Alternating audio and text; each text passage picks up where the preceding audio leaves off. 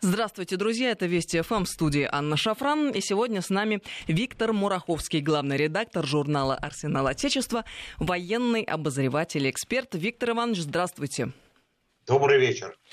Друзья, напомню вам наши контакты. СМС-портал короткий номер 5533. Со слова «Вести» начинайте свои сообщения. И WhatsApp, Viber, плюс 7903 170 6363. Сюда можно писать бесплатно. Ну, конечно, нас волнует то, что сейчас происходит а, в Нагорном Карабахе, Армения, Азербайджан. Мы внимательно следим за событиями. А, сегодня глава российского МИДа э, в ходе переговоров с главами э, МИДов Армении и Азербайджана призвал к незамедлительному прекращению огня выразил готовность предоставить московскую площадку для трехсторонней встречи. Ну и что нас здесь в данном случае интересует? Мы понимаем, что, конечно, э, первые причины того, что происходит, это политика.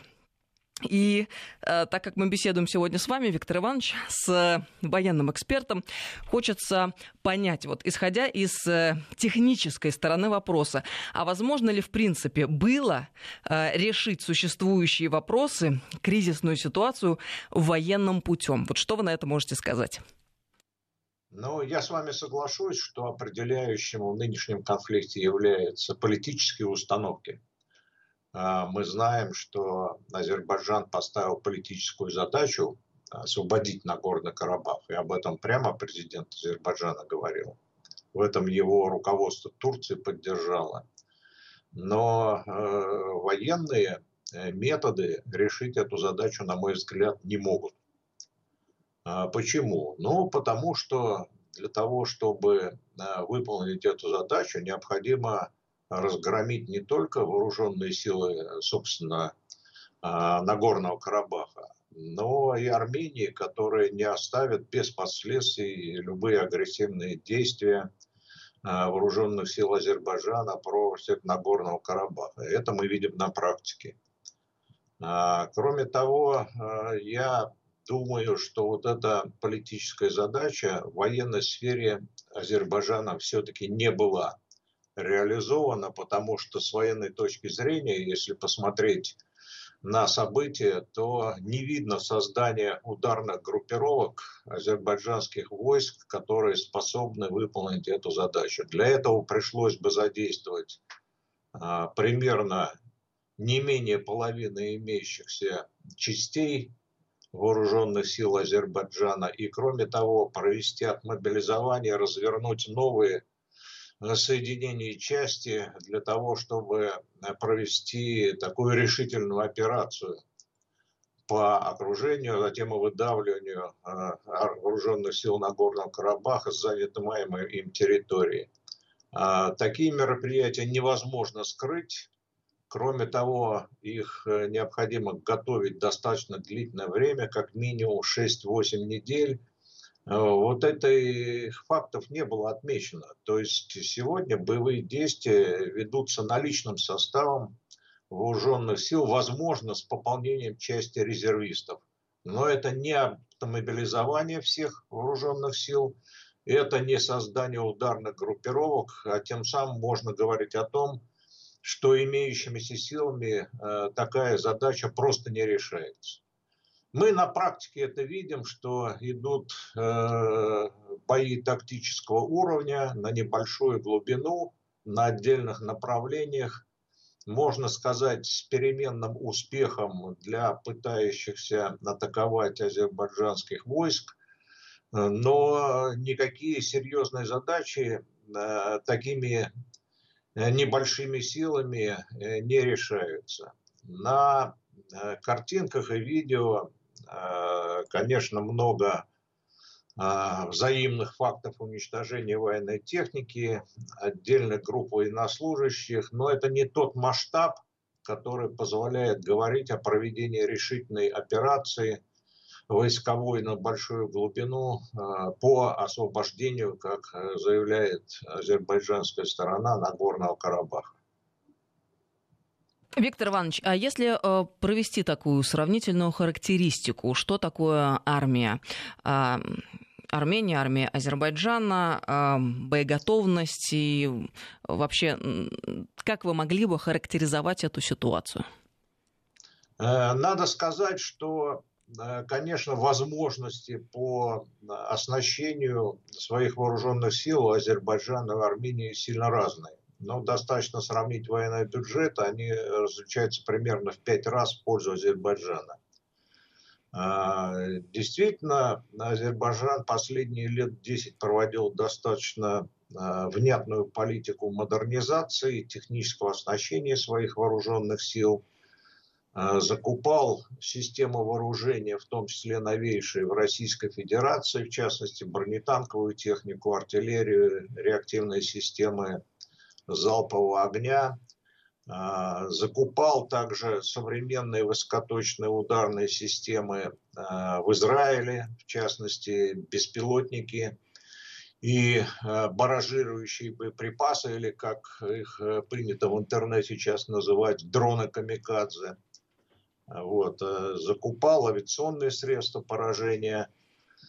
И э, из Турции получал Э, тоже достаточно современная система вооружения, в том числе реактивная система залпового огня, а буквально летом этого года и беспилотные ударные комплексы Байрактар турецкие. Э, тем не менее, основой системы вооружения в Азербайджане остаются советские комплексы, которые достались им в наследство после развала Советского Союза. Это и бронетанковая техника, это артиллерия, это реактивные системы залпового огня, это средства связи и так далее. Поэтому говорить о том, что Азербайджан довел свои вооруженные силы до там, уровня ведущих военных держав, не приходится.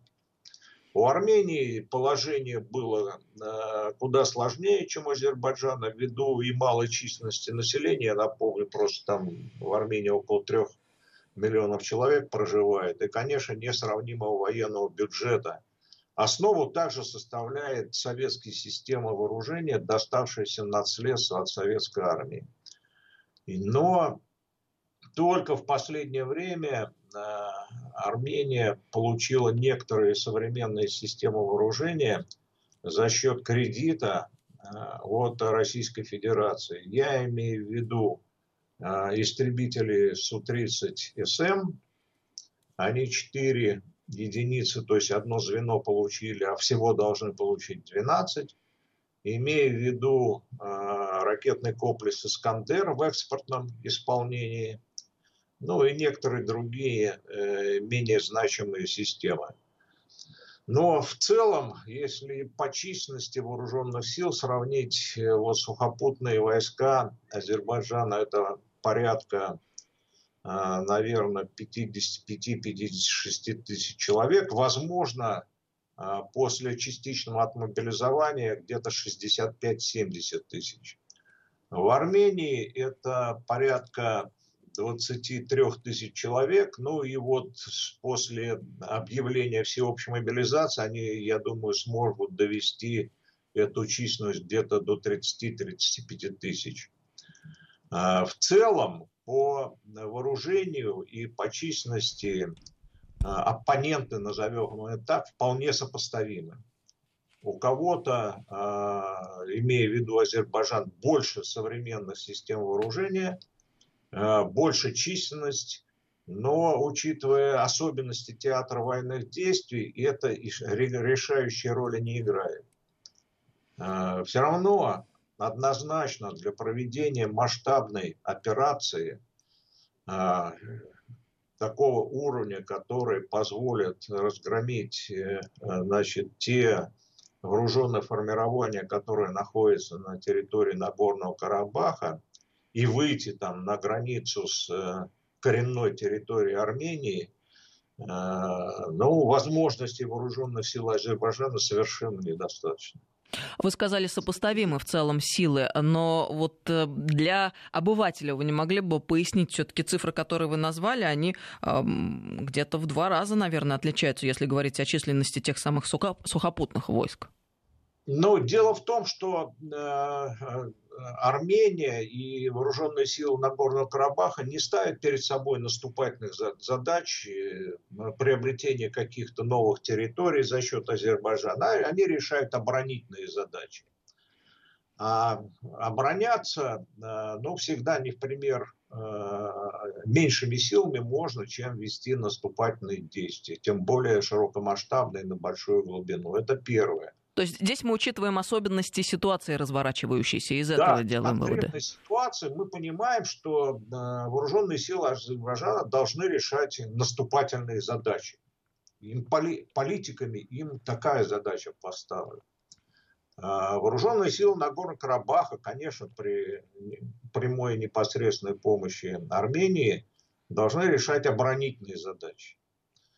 Это делать можно э, гораздо меньшими силами, чем вести масштабную наступательную операцию. Это первое. Второе.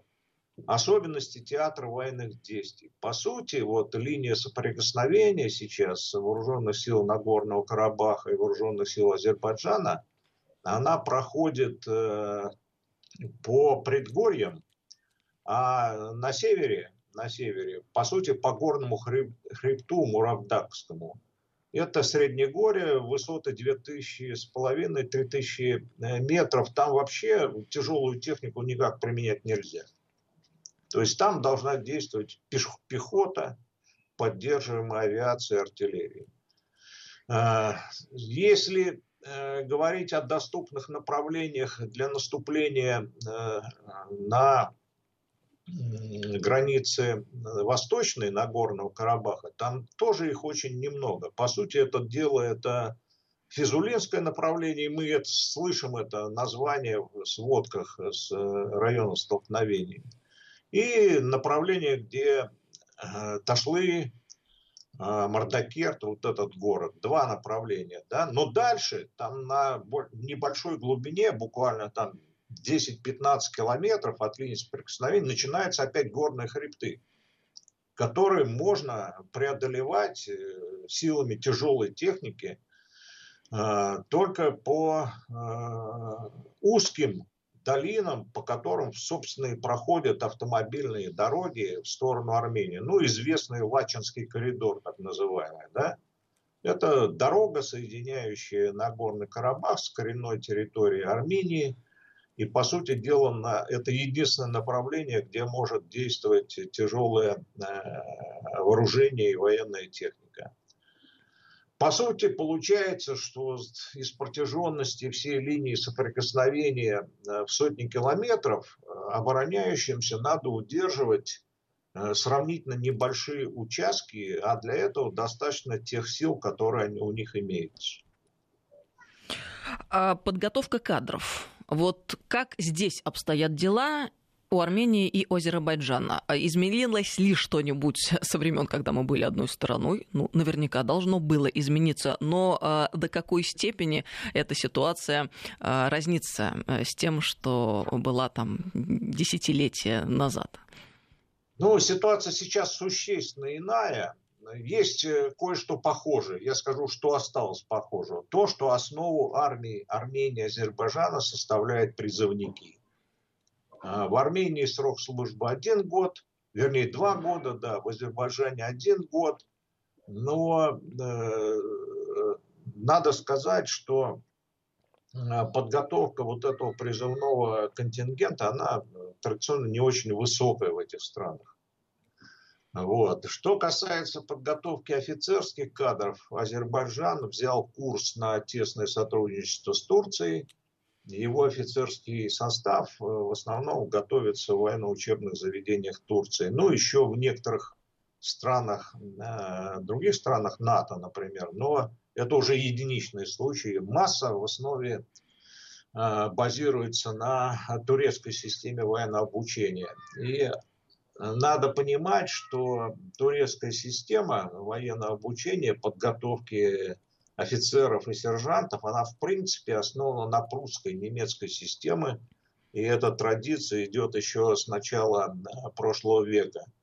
А, и перед Первой мировой войной, и после нее, и во время Второй мировой войны э, в турецкие вооруженные силы э, прочно проникли традиции подготовки э, прусские и немецкие. И что это ну, означает в данной ситуации? Об этом мы продолжим разговор буквально через несколько минут. Сейчас мы прервемся а на рекламу. Я напомню, что с нами сегодня и на новости прежде всего, что с нами сегодня Виктор Мураховский, главный редактор журнала «Арсенал Отечества», полковник в запасе и военный эксперт. 5533 Вести – это наш СМС-портал.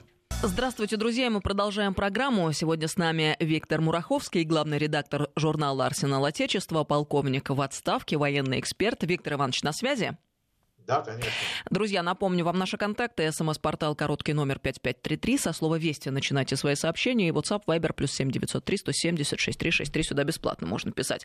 Виктор Иванович, мы с вами перед уходом на новости остановились на вопросе подготовки кадров. И вы рассказывали о том, что азербайджанская армия, она, конечно, имеет э, в своем распоряжении иностранных специалистов, которые по турецкой системе готовят э, военнослужащих, а она, в свою очередь, э, построена по образу и подобию прусской, прусской то есть немецкой системы. Ну, принципе, да. да. да. Вот что это означает? Ну, там есть свои особенности. Der erste колонна маршир, der zweite колонна маршир, то есть такой во многом, во многом сильно зарегламентированный подход к планированию и ведению боевых действий. Есть в этом свои преимущества, есть недостатки, я думаю, просто э, не время обсуждать их здесь.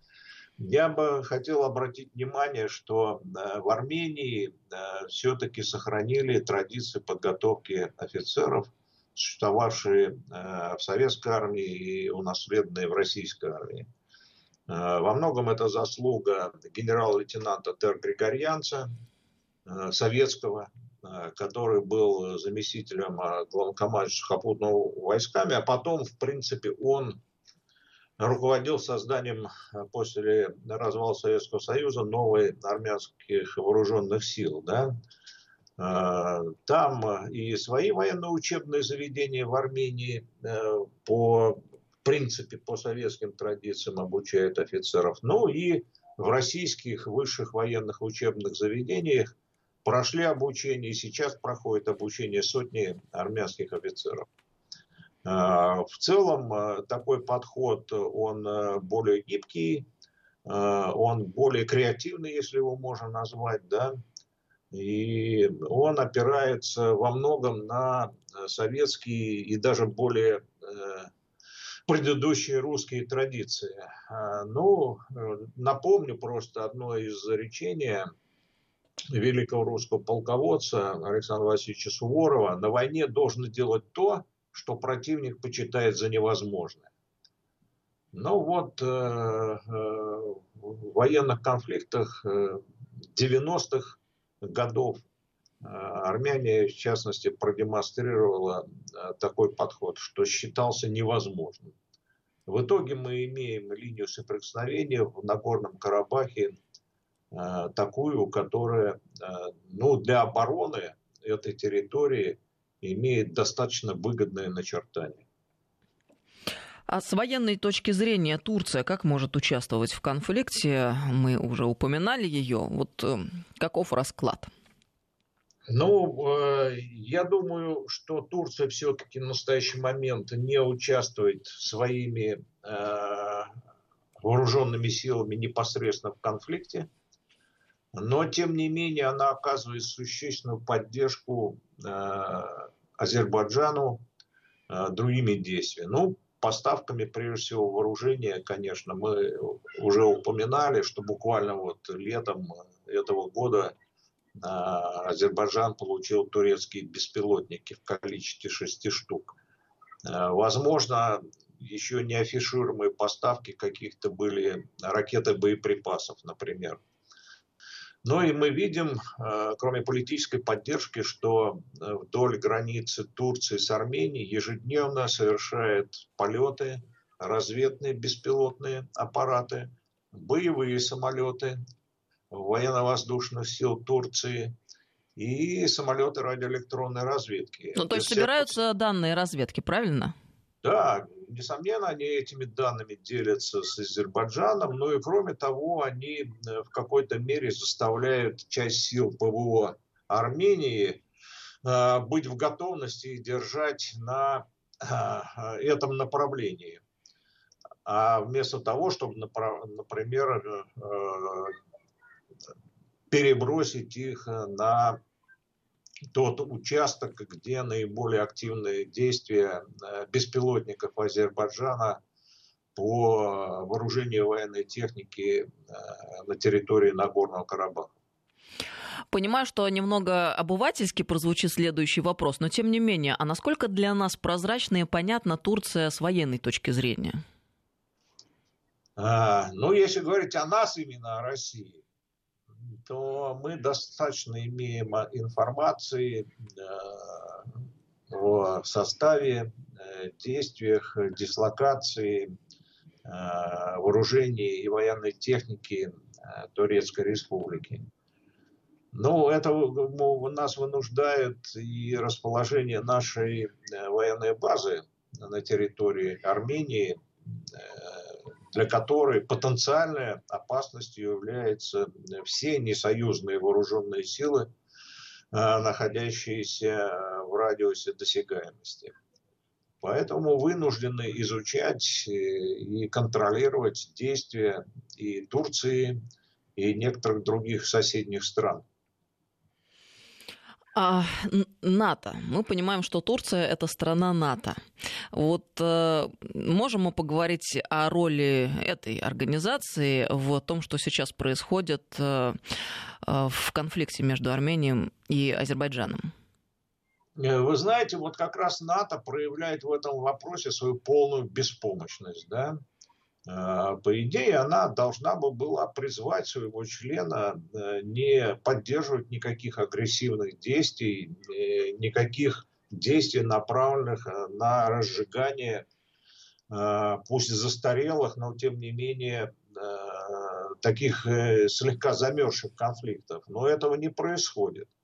Мы также видим, что несмотря на то, на то, что Турция является одним из крупнейших участников организации Североатлантического договора, НАТО практически ничего не может сделать и поставить Турцию в какие-то рамки в рамках конфликта Турции с Грецией. А ведь там тоже дело доходит до угрозы применения друг против друга вооруженных э, формирований. А, кроме того, НАТО ничего не смогла сделать, когда Турция провела военную операцию и оккупировала северную часть Кипра, провозгласив там э, Кипрскую Турецкую республику.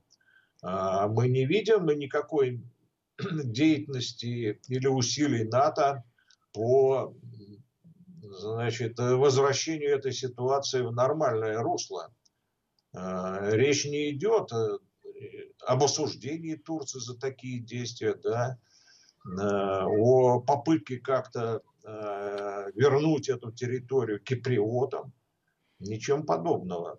То есть э, тем самым просто подтверждается еще раз, что НАТО является исключительно организацией, нацеленной на агрессию, на проведение военных операций и о миротворческих усилиях НАТО можно э, только заявлять на словах их руководителям. На деле ничего такого не происходит. Я бы здесь вспомнила недавние слова президента Франции Эммануэля Макрона, а, который следующее заявил, то, что мы сейчас переживаем, это я цитирую, это смерть мозга НАТО. А, добавил, что сейчас Европа стоит на краю пропасти и может перестать контролировать свою судьбу, если не начнет рассматривать себя как самостоятельную геополитическую силу. Вот э, насколько э, это коррелируется с тем, что сейчас происходит, на ваш взгляд? Ну, абсолютно коррелируется. Я бы даже больше сказал. Смерть мозга НАТО произошла гораздо раньше. А, после развала Советского Союза и ликвидации организации Варшавского договора НАТО потеряла э, самый, самый смысл своего существования. И после этого начали придумывать разные другие задачи для НАТО, в том числе за счет словесного, так сказать, истеричного нагнетания якобы российской угрозы. Вот тогда мозг-то и скончался. Если для организма нет существования, руководит организм мозг, э, мозг начал какими-то иллюзиями э, жить. И под эти иллюзии подстраивать свою политику. Ну, на практике это вылилось, мы помним, в так называемую операцию в Югославии, да, что привело к э, раз, развалу этой страны, там, гигантским лишениям, жертвам и так далее. Э, ни одной оборонительной операции под защите от внешней агрессии НАТО за всю свою историю не провело. А вот агрессивных операций или при непосредственном участии НАТО, как в Югославии, да, или при э, ведущей роли отдельных стран НАТО, как в Ливии, а там, напомню, ведущую роль играли Франция и Великобритания как раз. Э, участие НАТО и стран НАТО в операциях вообще далеко за, ее, за их пределами, что в Афганистане, что в Ираке. Ну, это просто говорит о том, что организация э, является абсолютно агрессивным блоком никаких э, миротворческих усилий со стороны ожидать не стоит. Их э, роль в предотвращении или хотя бы э, притушении остроты некоторых конфликтов равна нулю, она скорее отрицательная. Ну, кстати говоря, мы здесь для себя должны зафиксировать один важный факт. Мы же сейчас э, состоимся, э, находимся в том состоянии, когда начали просыпаться постепенно. Другое дело, хотелось бы, наконец, осознать со всей своей очевидностью все разворачивающиеся события и сделать из этого вывод. Но вот э, я к тому, что вы сейчас сказали, Виктор Иванович, НАТО ведь о чем говорил всю дорогу? Что это организация, которая э, прежде всего занимается обеспечением сдерживания любой формы агрессии. Вот то, что декларировалось э, в целях официально. Это одна сторона вопроса. Другая сторона вопроса, вы ее только что обозначили, на самом деле это та самая агрессия, которая осуществляется последовательно и систематически. Вот э, давайте зафиксируем для себя этот важный факт. И э, исходя из этого, из того, что вы только что сказали, из того, что Макрон э, в свое время не так давно говорил, а он говорил о том, что Европа должна рассматривать себя как самостоятельную геополитическую силу, э, а также укреплять оборону. Вот можем ли мы э, сделать вывод о том, что в каком-то обозримом будущем э, будут предприняты какие-то усилия по реорганизации или сами собой какие какие-то метаморфозы произойдут с той самой НАТО? Или это все из области э, наших э, там, чаяний, и вряд ли можно э, такого поворота событий ожидать в ближайшее время? Ой, вы знаете, НАТО живо, пока США э, желает э, продолжить его существование. Вопросы э, э, создания внутри НАТО или даже отдельно но европейской армии, это извечная э, мечта независимых э, европейских политических и военных деятелей со времен Деголя. Я напомню, что президент Франции генерал Деголь в свое время принял решение выйти из военной организации НАТО. Да? Э, закончилось это, если вы помните, его преждевременным уходом, а следующий президент Франции вернул Э, Францию опять в лоно военной организации НАТО. А, но, тем не менее, э, затем Германия выступила инициатором создания э, таких отдельных европейских сил или европейской армии. Даже был создан франко-германский корпус, но затем оказалось, что эту идею не поддерживает, мягко говоря, а, вернее, категорически против нее Соединенные Штаты Америки. И эта идея постепенно на корню и скончалась, а э, сам этот так называемый Еврокорпус, э, где э, находятся подразделения части Франции, Германии и символические Испании и Бельгии, включен в структуры вооруженных сил НАТО. Поэтому Э, все эти мечты европейцев, они ничем не закончились. И сейчас я не вижу какой-то идеи, опять возрождающейся о том, чтобы сделать вот какую-то независимую от структур НАТО и от США отдельную европейскую военную независимую силу. Нет такой идеи, соответственно, это не может быть реализовано. И НАТО будет, я думаю, продолжать э, свое функционирование до тех пор, пока это выгодно США. А НАТО хорошим инструментом э, постановки в строй э, с точки зрения США является. Ну, тот, кто выпадает из общего строя, его в рамках НАТО выравнивают по общему шаблону и опять ставят в клеточку нужную, да прежде всего в целях э, противостояния Российской Федерации и якобы ее агрессии, э, которая никак не состоится. Это очень выгодная, выгодная ситуация. Да? Всегда противостоять агрессии, которая никак не может состояться. Под это дело можно мобилизовать, формировать, выравнивать э, в едином строю и значит, астракизму подвергать тех политических отщепенцев, которые не понимают своей важной задачи э, стоять грудью против российских штыков. Но вообще ситуация выглядит, вот если со стороны э, взвешивать все за и против, водные и так далее, очень просто. Как э, эм, то, что Европа находится фактически в вассальной зависимости от заокеанского своего большого партнера, большого брата от Соединенных Штатов Америки. И в частности, одним из инструментов реализации той самой вассальной зависимости является НАТО.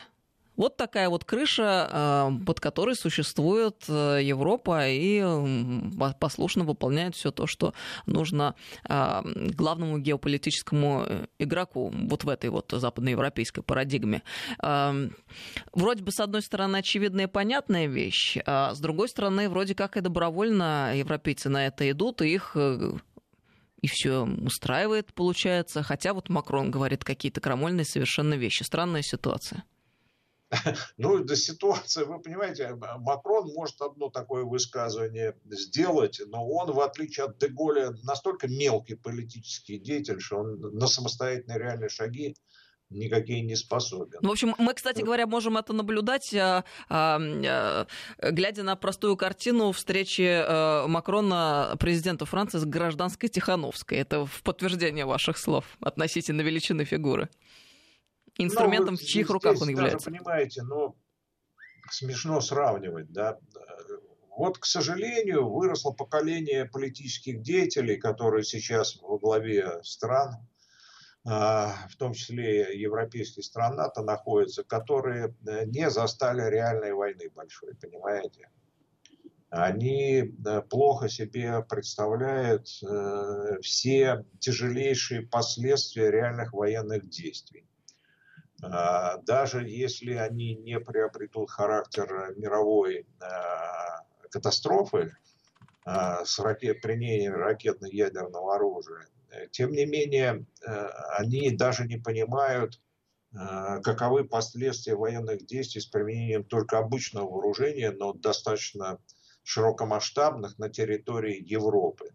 Виктор Иванович, я прошу прощения, небольшое лирическое отступление. Вот я сейчас уточнила, сколько Макрону лет. Ему 42 года. 21 декабря 1977 года он родился. И я так э, сравниваю, в общем-то, не так, чтобы далеко он ушел там от моего поколения. Но можно считать, что мы в одном поколении, я помладше. Но, тем не менее, как-то так выходит, что я, например, будучи внучкой своих э, дедов, которые воевали в годы Великой Отечественной войны, один был артиллеристом-разведчиком, вызвал огонь на себя, выжил единственный в том бою, другой дед был летчиком, бомбил Берлин, а я как-то вот э, живу всю дорогу в ощущении того, что такое война, помню рассказы своей прабабушки, когда они были э, вот в оккупации и так далее и тому подобное. Макрон-то, в принципе, тоже должен понимать. Как так выходит, что ситуация ситуация, которую вы описываете, на самом-то деле соответствует действительности. Что-то у них как-то а, потерялось вот это ощущение, что есть война и каковы ее последствия. Ну, я с вами соглашусь, у нас-то везде прошлась. У меня не дед, у меня отец воевал с 42 по 45 год. Вот, а, поэтому я, так сказать, напрямую получал воспоминания, впечатления. Ну и сам тоже немало повидал за время службы, мягко говоря. Вот, поэтому Значит, что касается европейцев, они начали вытравливать память о Второй мировой войне э, практически сразу после создания э, Североатлантического договора, Понимаете? Потому что надо было же противостоять Советскому Союзу. А Советский Союз – это страна, которая при заметной, но все-таки не решающей помощи союзников победила нацизм а, и, в принципе, спасла-то Европу от э, уничтожения, по сути дела, нацистами, да. Но для того, чтобы противостоять Советскому Союзу, надо было вообще вытравливать память о Второй мировой войне. Вот они этим и занимались, и выросло поколение, которое никак не связывает себя с поколениями военными даже в своей стране. Хорошо, теперь вернемся э, к генеральной линии нашей беседы. Мы отвлеклись на НАТО, а вот если вернуться к Турции, э, вопрос, который мы незадолго до того обсуждали, Турция и НАТО, каково соотношение сегодня, учитывая те непростые отношения, которые у Турции со Штатами в последнее время складывались? Вот насколько себя Турция ощущает э, таким полноценным членом НАТО, связывает свое будущее с этой организацией и так далее? Но на самом деле, я подчеркну, Турция ни из каких программ НАТО, ни из совместных э, участия в совместных командованиях и штабов не вышла. Э, на территории Турции продолжают действовать все военные базы НАТО. Э, Турция участвует во всех учениях и других мероприятиях, которые проводятся НАТО. Поэтому, несмотря на такое агрессивное поведение Турции э, от э, Ливии через Кипр там, до Греции и Азербайджана с Нагорным Карабахом, она остается верным членом НАТО и одним из важнейших ее членов, учитывая особенно ее роль в Черноморском бассейне и в бассейне Восточного Средиземноморья. 553320 это наш смс-портал, WhatsApp Viber плюс 7 903 176 363. У нас как-то очень быстро время вышло, наша программа. Виктор Иванович, спасибо вам большое. А, я напомню, что с нами сегодня был Виктор Мураховский, а, главный редактор журнала «Арсенал Отечества», полковник в отставке, военный обозреватель. Виктор Иванович, до новых встреч в нашем эфире. Да. Всего доброго. Друзья, а, всем доброго вечера. Слушайте Вести ФМ круглосуточно и без выходных.